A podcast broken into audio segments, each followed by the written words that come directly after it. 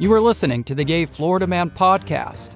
This podcast is hosted by retired corrections officer Mark DeWolf, who will discuss various topics prevalent to corrections, gay culture, arts and entertainment, as well as current events.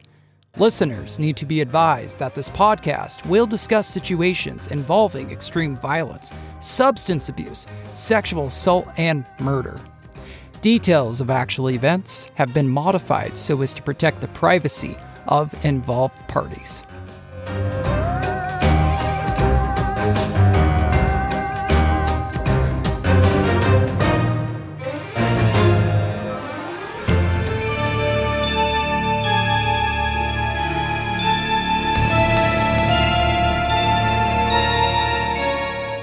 Welcome back to the Gay Florida Man. This is episode 35. I hope that you're following us on social media on Instagram, Facebook, and Twitter. If not, please add us because there's a lot more things on those social media sites about the podcast. In 1984, Wes Craven released a horror movie that saved the production company New Line Cinema from bankruptcy. Inspired by Los Angeles Times articles of deaths of Southeast Asian refugees who died while having wicked nightmares. A Nightmare on Elm Street became an overnight hit that would spawn seven sequels. In 1987, New Line released the third film in the series, A Nightmare on Elm Street 3 Dream Warriors. The story involved a group of teenagers being treated at a psychiatric hospital for their nightmares. Will Stanton was one of those teenagers. Confined to a wheelchair and a passion for Dungeons and Dragons, Dreams allowed Will to use his legs and take on Freddy as the Wizard Master. And today, I chat with the actor that played Will, Ira Heiden, about battling Freddy, working with Elvira, and his successful Hollywood career. Will, you look tired. Have a seat. No thanks. I'm fine just the way I am. For now, maybe. But when you wake up, it's back in the saddle again. So, joining us is now Ira, who we all know as Will Stanton or the Wizard Master, if you're a Nightmare on Elm Street Dream Warriors fan. Welcome to the podcast, Ira. Thank you very much. It's a pleasure to be here. It's so awesome to have somebody representing the Nightmare on Elm Street series to come on the podcast. It's amazing. We're the Dream Warriors, man. it's very, very cool. Even before then, I wanted to kind of understand a little bit of your background. Now, I had read online, and I don't know how much this is true, but so you were born in New York, is that correct? That is, that is correct, sir. Before you uh, you got into Hollywood, you were actually in Tampa, Florida. Yes, I was. You see, and that's not very far from where I'm at. Oh my gosh, really? Where are you? Yeah. So I'm actually in Central Florida, about 40 miles just outside of Orlando. So roughly an hour from Orlando. Oh, okay. I Yeah. now I know where you're at. I'm very nice. I was in uh, Oldsmar, Florida, home of the armadillo. Very nice. And you were in high school there when you saw the first Nightmare on Elm Street, I heard on an interview. Yes. Well, I, I watched it between my hands because I was scared. That's fantastic. I was too. That was amazing. I fell in love with Freddy right then. I look at your professional headshots on IMDb and some other sources, and what's your secret? Because you don't age. Mark, it's the Los Angeles water. There's something weird in our water here, and uh, it doesn't age certain people yet doubles for others. So I tell you, you could reprise your role. It's absolutely stunning. When I saw your pictures, I'm like, oh my God, like how old are these photos? And I'm like, no, that's him now. And it was crazy. I kid you not. You know, you talk about reprising roles. Uh, this we were just in uh, Pennsylvania at Monster Mania convention, and uh, we are talking about redoing Dream Warriors. And uh, so that's that's actually funny you said that. I would love for your character to come back because I think a lot of people fell in love with your character. you look at the different characters that were represented in the movie, and of course, you guys are all inside the hospital getting the medical help that you need. But your character is so easy to fall in love with. He's just such a sweet kid. That's yeah, that and that's that was me. I mean, honestly, that was uh, me in uh, middle school playing Dungeons and Dragons. I loved wizardry. I loved sorcery. I loved J.R.R. Tolkien, Lord of the Rings. Those were my favorite books growing up. So you know Gandalf and and everything like that. So it was simple, Mark, to to be able to play that role. So I'm going to get to that here in a minute, but I wanted to ask you. Um, when did you first get into acting? When was that interest sparked? Were you in high school plays and stuff, or yeah? Well, actually, it started in before high school, uh, before like in grade school.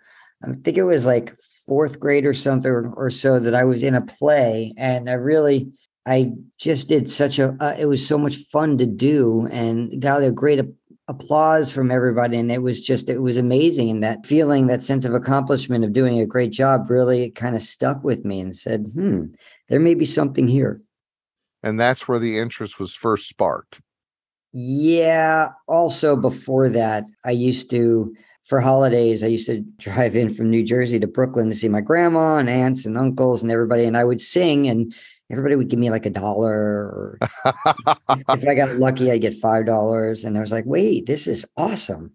Wow. What was the first part that you played in this play in fourth grade? Gosh, it was, I don't even remember. It was some kind of like I played a leprechaun or, or some kind of some kind of thing. And I remember entering on the wrong side of the stage and still everybody laughed. I can't remember the exact name of what it was that we did. I think we actually made it up. So, okay.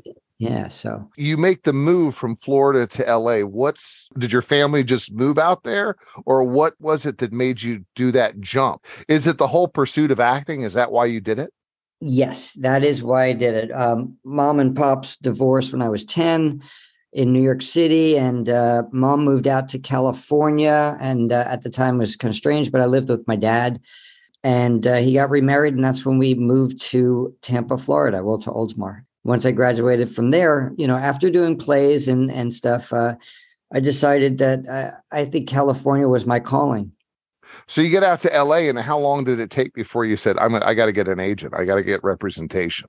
Well, second semester, 11th grade, I kind of took the jump and decided to go from Florida to LA. And, mm-hmm. um, and while I was out there, I, I stayed for only half a semester and then I decided to move back to Florida. But while I was in LA, I met a manager named Marilyn Sherman. She's infamous with um, discovering people. Like she discovered Forest Whitaker, she discovered Jimmy Smits, she also discovered uh, guy Bill Allen, who's a, a, close friend of mine now. He was in the movie Rad. Okay. The 80s BMX movie. So I was with her and um, and she had me audition for a uh, a Pepsi commercial. No, it was wasn't a Pepsi commercial. It was um oh, gosh. It was some it was a different commercial, but I didn't get the job because I didn't mm-hmm. have a Screen Actors Guild card. So Oh, SAG. Um, okay. Yeah. So I moved back to Florida and uh, my mom came out for my graduation. She's like, What are you going to do? And I said, Well, I don't know. I, at the time, I was working at Publix. I said, I can just, you know, work my way up. I'm, I'm a bag boy now, but I'll make it to becoming like middle management. And she said, Why don't you give LA another try with that manager? And I said, You know what? I got nothing to lose. So I got to stay with my mom, you know, and I had a place to stay, which was awesome. So I moved out in September and I booked my first commercial. That was a Pepsi commercial for the movies uh-huh. in this in December. Wow. And they Taft Hartleyed me. So I got in there and um, and it was a Pepsi commercial with Johnny Depp, Sherilyn Fenn, Brooke McCarter from Lost Boys, my late great best friend Harold Pruitt, um, who else was in that? Uh, Chynna Phillips from uh, what should we call it? Her mom was in the and dad were in Mamas, Mamas and the Papas. Mm-hmm. That was a tongue twister, huh? Right. Um, Mama and Papa. And Kelly Minter, who uh, ended up actually being in Nightmare on Elm Street 4. So you obviously had an act that Marilyn recognized and um, casting directors must have recognized is your skill set because so many people, and you know this, I know you know this, so many people they decide to get into that industry, into the the business, and they go out to Los Angeles, but they end up becoming waiters and waitresses trying to break into the business. For you to start getting jobs that fast, to break into the business that fast, that says something about you, Ira. Yeah, I, I, I feel look, it's a blessing or a curse. You know, here I am still 35 years later, working hard and trying to make sure I I get my health and pension and everything for the mm-hmm. family mm-hmm. and continue to to get roles and and work hard. So it's not an easy industry, that is for sure. But have I had some some good breaks? Yes, and and some lucky breaks, absolutely. That's crazy. That's awesome. Now, Nightmare on Elm Street Part Three. That was your first major motion picture. Yeah, that was um, that was the first one. I remember getting a call from from Marilyn. Ira, you got an audition. You're going to meet the casting director, Annette Benson, uh, and she's going to mm-hmm. pre-read you. And and if she likes you, then she's going to put you on video. So I met with Annette. Sure enough, she liked what I what I read, and she said, "All right, we're going to put you on tape for the director Chuck Russell." And so we we did that and did you know what the movie was or you just you have yeah. sides? Oh you did? Okay. well i mean i i got i didn't get the whole script i just got uh-huh. the sides. Yeah i did know what it was about obviously because um i had seen it in high school and it was scared the hell out of me I was really excited because again, Dungeons and Dragons was my forte back then. So, so when when you see me with with uh, Jennifer Rubin, Taryn White, and then I'm in that scene with her and uh, and Joey Rodney Eastman, I say, okay, your horse is being attacked by the bog demon. Go. roll the dice. Come on. You know, so I'm like literally, and they they couldn't give two shits. They don't, they don't right. like whatever. No, no, you got to say the words. Come on. You know, that was easy for me to do. That was you, you, weren't even acting. That was no. who you were. yeah, seriously. That's fantastic. And I remember she just kind of gave up. She's like, I want to go to bed, right? Or something along those yeah, lines. I, yeah, I go to bed and I get a new horse in the morning. yeah. I look over to Joey. How do I score that? Enchanted slumber or death? And, that was sign. Yeah. That was totally natural for you. That's who you were. Yeah, man. That's fantastic. You read for the director and she likes you, she puts you on video. I had read in another interview that you had, was it five callbacks, the initial read, and then five callbacks as you get through this process? Is that right? The initial read plus four. Yeah. It was, four, okay. it was insane. Um, they kept having me come back and uh uh, one of them I had to actually read uh, Joey's lines Uh because uh, they had like 20 nurses come in. So that was that was really cake. That was easy for me to do. I knew at that point Chuck really liked me and and he he liked what I had done and and everything. So a funny story. I haven't really talked much about this, but my cousin David Shacker was an acting coach and he taught a kind of acting called flat where you are always in monotone kind of and you know you it's making it more real when you talk down here as opposed to being animated and, and everything. Mm-hmm. and so i went in on the second interview after i had read with my cousin to help me on the sides and chuck's like ira where did you go? What happened to you? And i said well my cousin told me this is the way to do it. He goes no no no no no. Just do what you were doing. So uh, i ended up you know just doing what I did, and uh, and luckily I landed the gig. Oh my God, that's fantastic! As you go through back to these different auditions, what was your excitement level like? Because you know, obviously, you're making your way through, you're navigating it. This is a, a major movie. You already saw the first film. I mean, the excitement, I can't imagine. Okay, you got to go back in, you got to go back in, you got to go back in. What I, was that like for you? Mark, let me tell you, Oh my I was God. A, a creature of habit.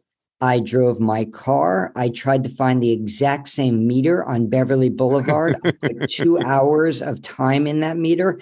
I walked the same exact way. I tried to take the same exact elevator on Robertson up to New Line, sure. uh, which I believe was on the sixth floor then. Okay. Um, had everything, had my sides in my left hand, had my headshot in the right. I mean, it was like I had to make sure I did everything the exact same way. But it was definitely each time was was more exciting and more. Uh, oh, my gosh! oh my gosh! I'm going to get it! I'm going to get it!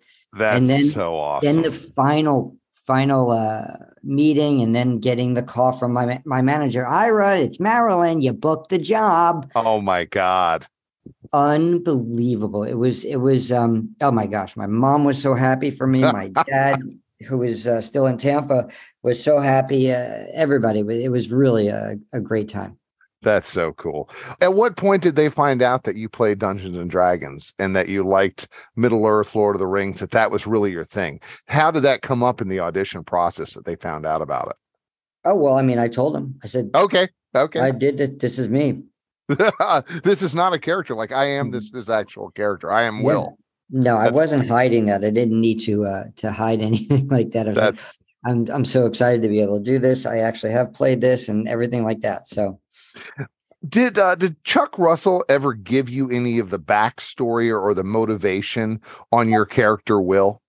Backstory or the motivation? Um, I mean, the sides that I had pretty much told you everything that was going on. Um, mm-hmm. But I'm trying to remember if like Chuck actually ever said anything about any kind of backstory. So, sometimes, and I know that like directors will say this is kind of your motivation.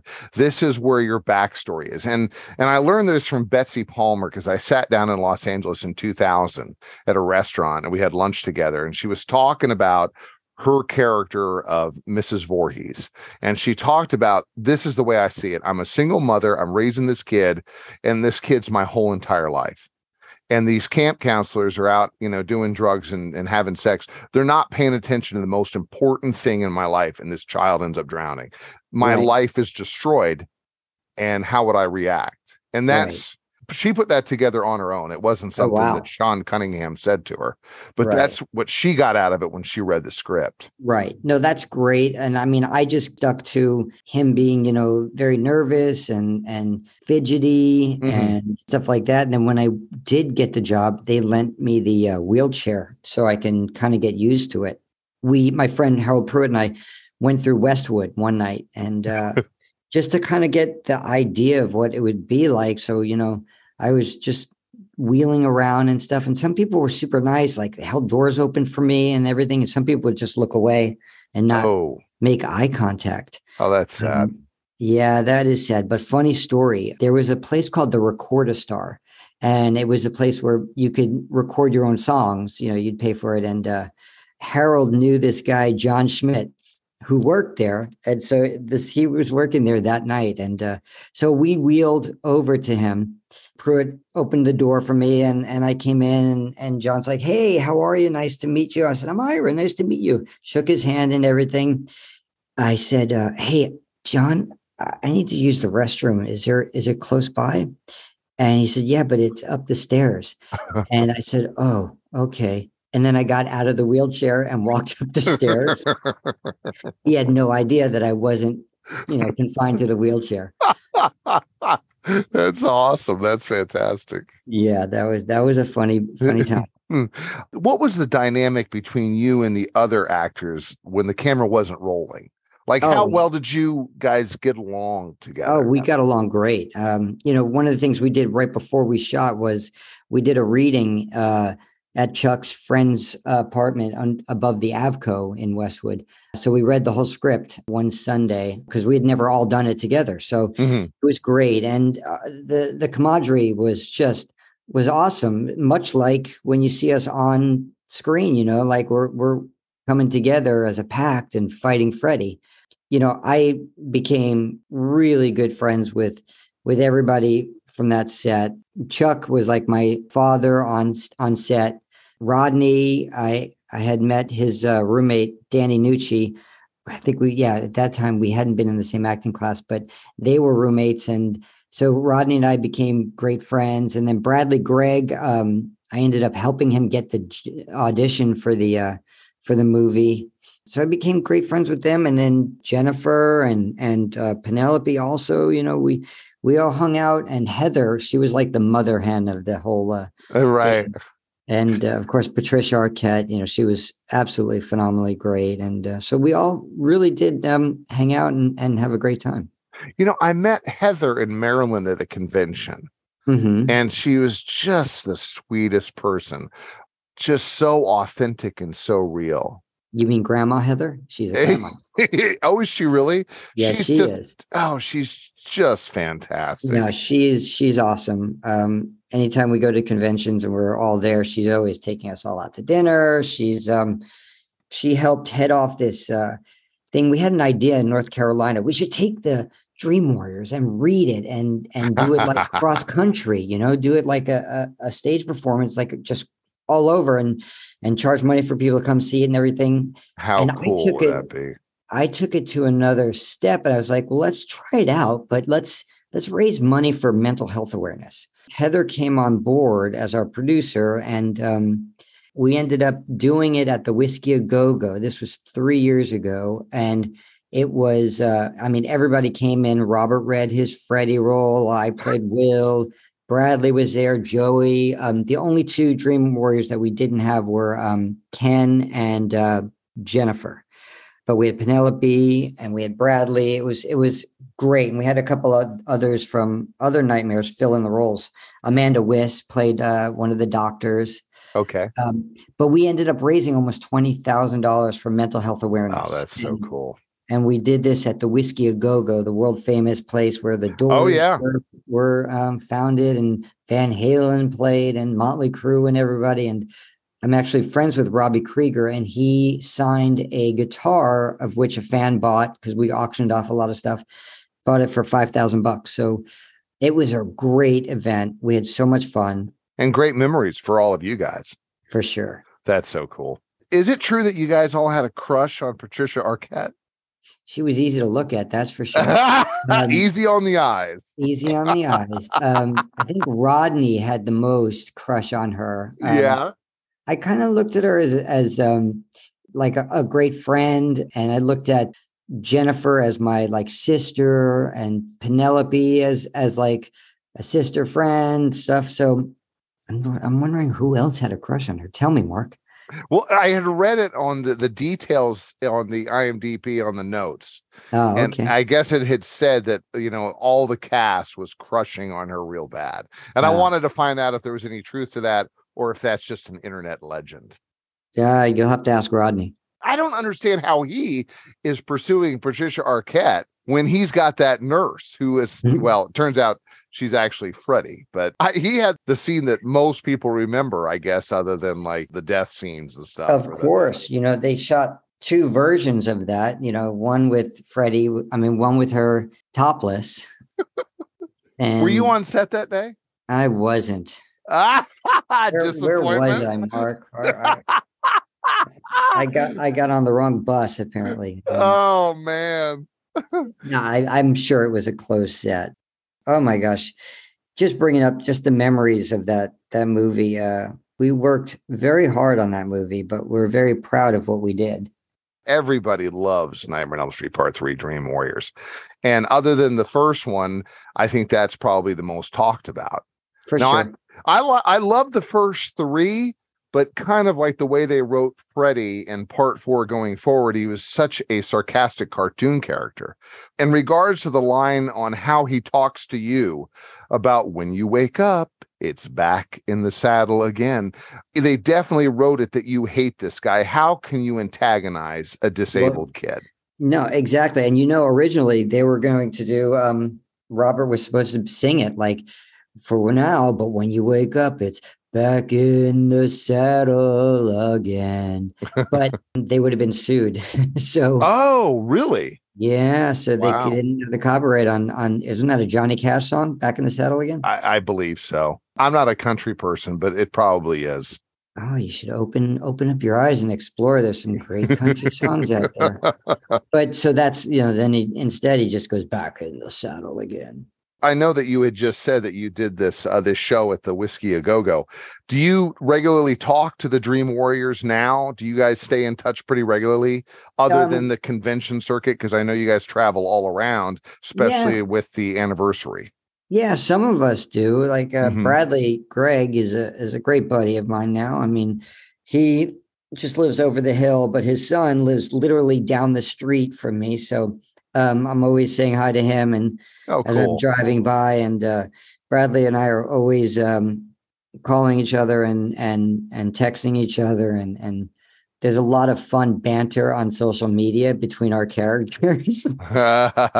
Because um, we talk to each other as if we're in our characters but um, yeah and rodney rodney and i became super good friends he lived right close to me in hollywood and his brother ronald was doing film school at usc and uh, mm. uh, i was in his short film called the boy who spun cats wow yeah and so that you know I definitely kept in touch with them, and I, I, always call Jennifer out of the blue every now and then. Um, and Ken, I helped him a while ago with one of his projects that he was doing. So yeah, I mean, and Heather, I, I keep in touch with. So That's I uh, cool. definitely keep in touch with the Dream Warriors.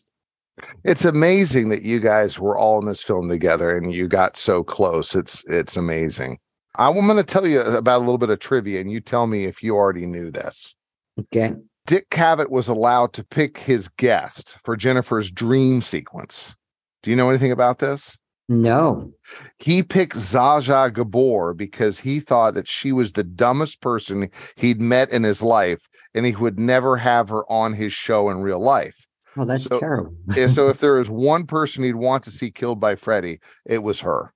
It was Zsa, and I mean, honestly, that is perfect planning because she's great. You know, I mean, like, mm-hmm. oh yes, darling, for so long, and everything is so great. Then, then turns into Freddy. Fuck, what you think?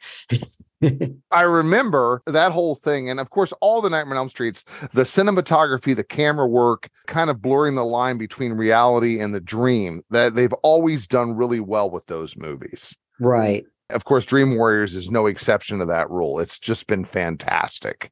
Is it true that you and Jennifer Rubin would go to lunch in costume and people would stare? Very true. So the one of the first times that she had her hair up, it was after our first dream sequence. We wrapped up.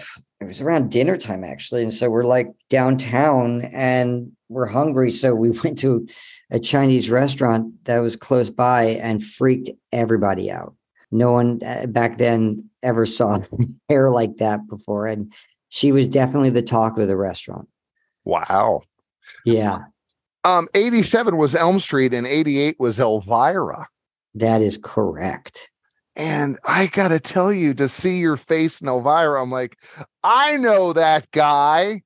It was same so, glasses. It's your voice. It's the same personality. I loved it. I loved Elvira, Mistress of the Dark. I was so happy to see you come back and land this other role on this movie that's made it to all the theaters. I love that film. That was a whole nother fun audition process. You know, I read and and then callback. There was like literally 30 of us, you know, reading, they're mixing up people and different guys are going in with different girls. And then um, I remember going in with Kris Kamm and and uh, then it was like lunchtime and they're like everybody come back in an hour. So I was like hey do you want to go grab lunch? He's like yeah. So I jumped in his Jeep. He literally had just come out from Minnesota and we grabbed lunch and then we got back and they ended up letting us go in and together again. And uh, we ended up booking the job and uh, Ellen Dunning and uh, Scott. It was it was just a great great uh, pairing and I mean, come on, to get to work with Freddy Krueger and Cassandra Peterson. I tell you, there's so many people that were very envious of your position. But you know, how many of those people had your talent? Because you clearly have a screen presence and people just love your Thank characters you. that you play. It's fantastic. Thank you. That movie was so much fun to work on. Um, you know, I kind of kind of got a little bit of a of a hint of how Hollywood was because before that I worked on a movie called Illegally Yours that Peter Bogdanovich directed and I played Rob Lowe's brother in.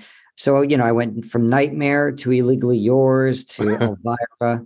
Life was good. Yeah, I mean that's fantastic for you to go out to Hollywood and break into the industry that fast. Like I said before, that says something about you as far as like for fans that want to meet you are you do you have any other conventions coming up uh, nothing that I know of right now. Like, uh, you know, it was this year we had that full on tour. You know, we were in mm-hmm.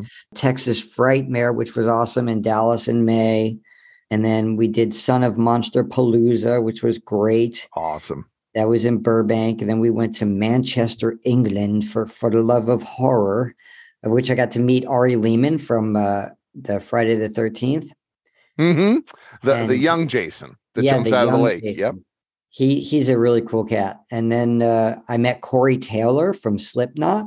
Oh, cool. Never been a big Slipknot fan. That's a Right. different genre of music.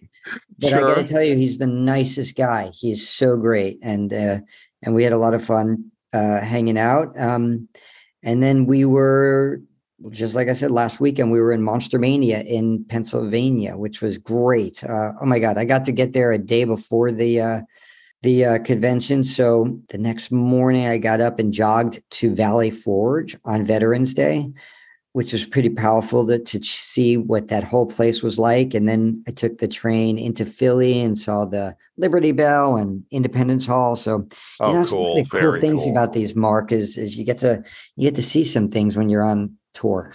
That's awesome. Is there any way for fans to be able to get your signature, to get your autograph if they can't make it to conventions?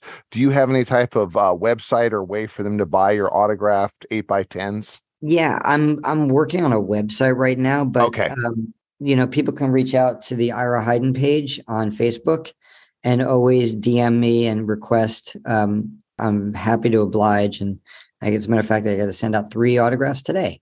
Oh, Um, very cool. that's my next thing is to to set up the website so that people can just go on there and then say, you know, I want 46 signatures. My extended family wants them. exactly. So um, that's what I got to work on. I got to get the uh, get the website going. That's cool. The fans will be looking forward to that. I'll have to message you because I do not have your autograph, and What? my and I've been Ira to conventions all over the United States, but I've never been to a convention where you're there. I've been to Maryland. I've been to New York, uh, Chiller Theater, uh, Monster Mania, Spooky Empire in Orlando. Yep, I've Uh, been there. I was there six years ago. They need to bring you back. They need to. They bring you back. do. That's why I'm trying to get back there this year, which would be great. And, and then you could go back and see uh, see how everything's growing up in your old hometown. Seriously. Anything else you wanted to say about Nightmare on Elm Street or Elvira? Because I'm a fan of both, Ira. My gosh, just um, both of those films were so much fun to work on, and Cassandra and I still text each other every, uh, not every day, but we we send jokes to each other, which is hysterical. You know, I sent her this uh, GIF of of her like looking at me at the bowling alley and saying, you know, two days ago we were bosom buddies, and I said Happy Halloween, and she said Happy Halloween, you're my breast friend. Um, or Bazungas. Yes, she's she's hysterical. She's absolutely great, and uh, I think I think she's trying to put together next year of a screening of Elvira, Mistress of the Dark, and have the cast there, and we'll be able to sign autographs and stuff. So Well, Ira, thank you so much. I hope you have a wonderful Thanksgiving and a wonderful holiday season. Thanks for coming on the Gay Florida Man podcast. I appreciate your time. absolutely, thank you very much, Mark. All right, we'll talk to you soon. Hey, Mark, whatever you do, don't fall asleep. Oh shit, Ira. If I do, can I depend on the Wizard Master? In the name of Lorik, Prince of Elves, demon be gone! Sorry, kid. I don't believe in fairy tales.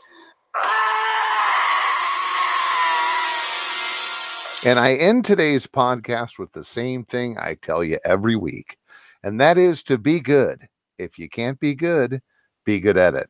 And if you're sitting in prison, you're not good at it. Good night, everybody, and sweet dreams.